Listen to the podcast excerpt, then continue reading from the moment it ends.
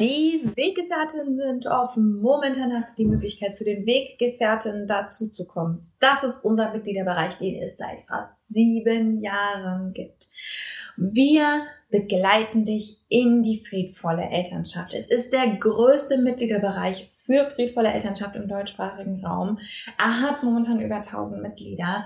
Wir begleiten dich mit jeder Woche Input, mit zwölf Monatsthemen, von denen wir wissen, dass das die Kernthemen sind, mit ExpertInnen und vor allem mit einer moderierten Community, die dich wirklich versteht, die dich wirklich unterstützt, auch wenn und weil du unperfekt bist.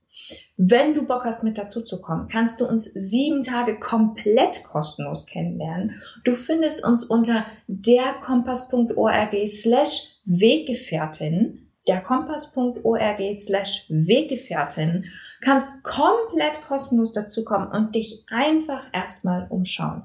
Neben all dem, was ich gerade gesagt habe, der Community, den Monatsthemen, bekommst du auch Zugang zu psychologischer Beratung, zu Kursen, zu Workshops, zu vielem, vielem mehr, was wir für die Community veranstalten. Es lohnt sich absolut. Lern uns sieben Tage kostenlos kennen. Und keine Panik, wir sagen dir vor Ablauf der sieben Tage Bescheid, fragen dich, ob du bei uns bleiben willst. Und wenn du keinen Bock hast, dann gehst du wieder. Schließlich soll es für uns alle passen.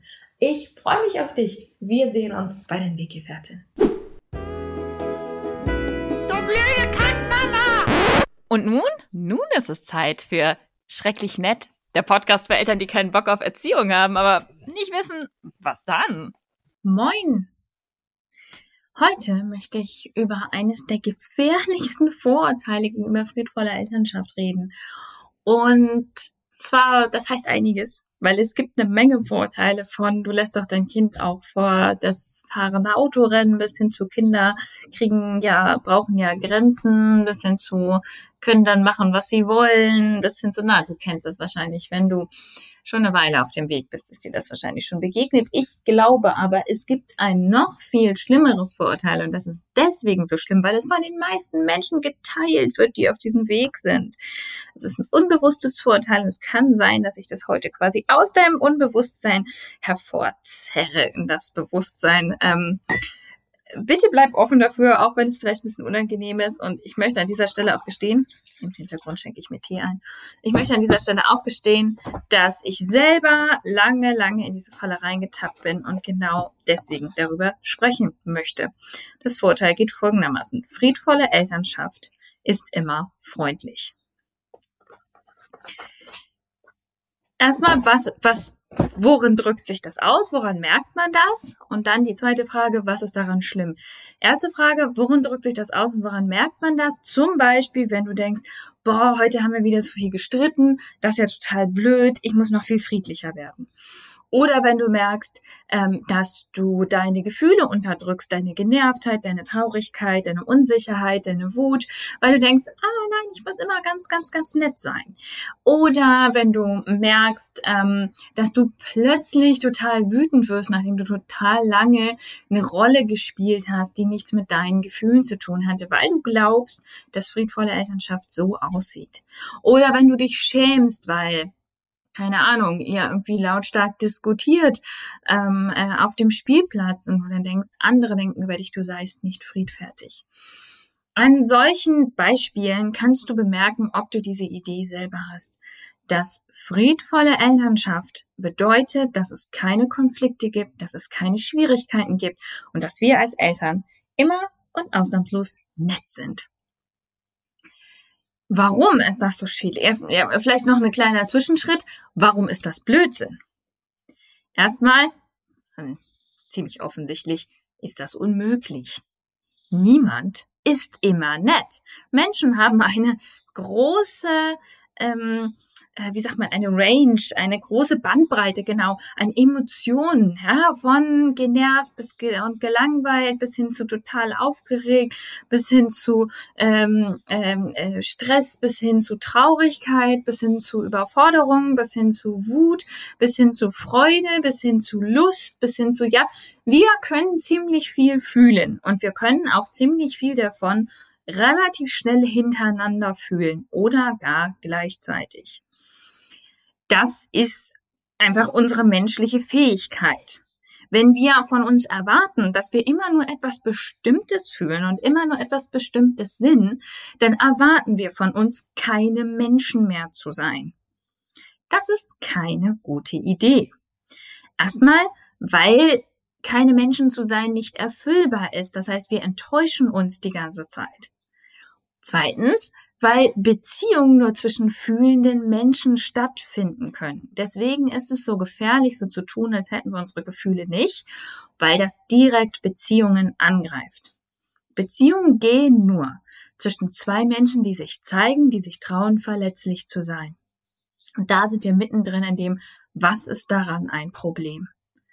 Wenn wir uns nicht zeigen in allem, was wir sind, wenn wir vor Konflikten scheuen, wenn wir uns bewerten und sagen, so muss ich sein und so muss ich mich geben und so muss ich immer lächeln und so muss ich immer nett Lösungen finden, dann hat es nichts mehr damit zu tun, dass wir uns wirklich begegnen dass wir uns von Mensch zu Mensch begegnen.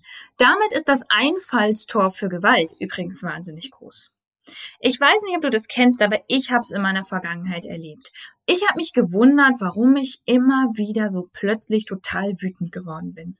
Und auf meiner Reise, diese Wut zu verstehen, stieß ich unter anderem darauf, dass diesen Wutanfällen, die so plötzlich und scheinbar aus dem Nichts, äh, in Anführungsstrichen, ähm, auftauchten, dass ich auf dieser Reise ganz oft mich und meine Gefühle unterdrückt hatte zugunsten eines Bildes, von dem ich dachte, so muss ich jetzt als Mutter handeln. Ich muss lächeln und freundlich den 493.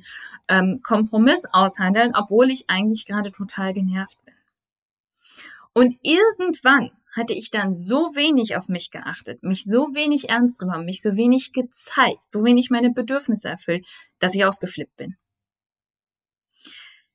Diese Idee von perfekter, friedvoller Elternschaft führt also paradoxerweise dazu, dass wir weniger friedvoll werden.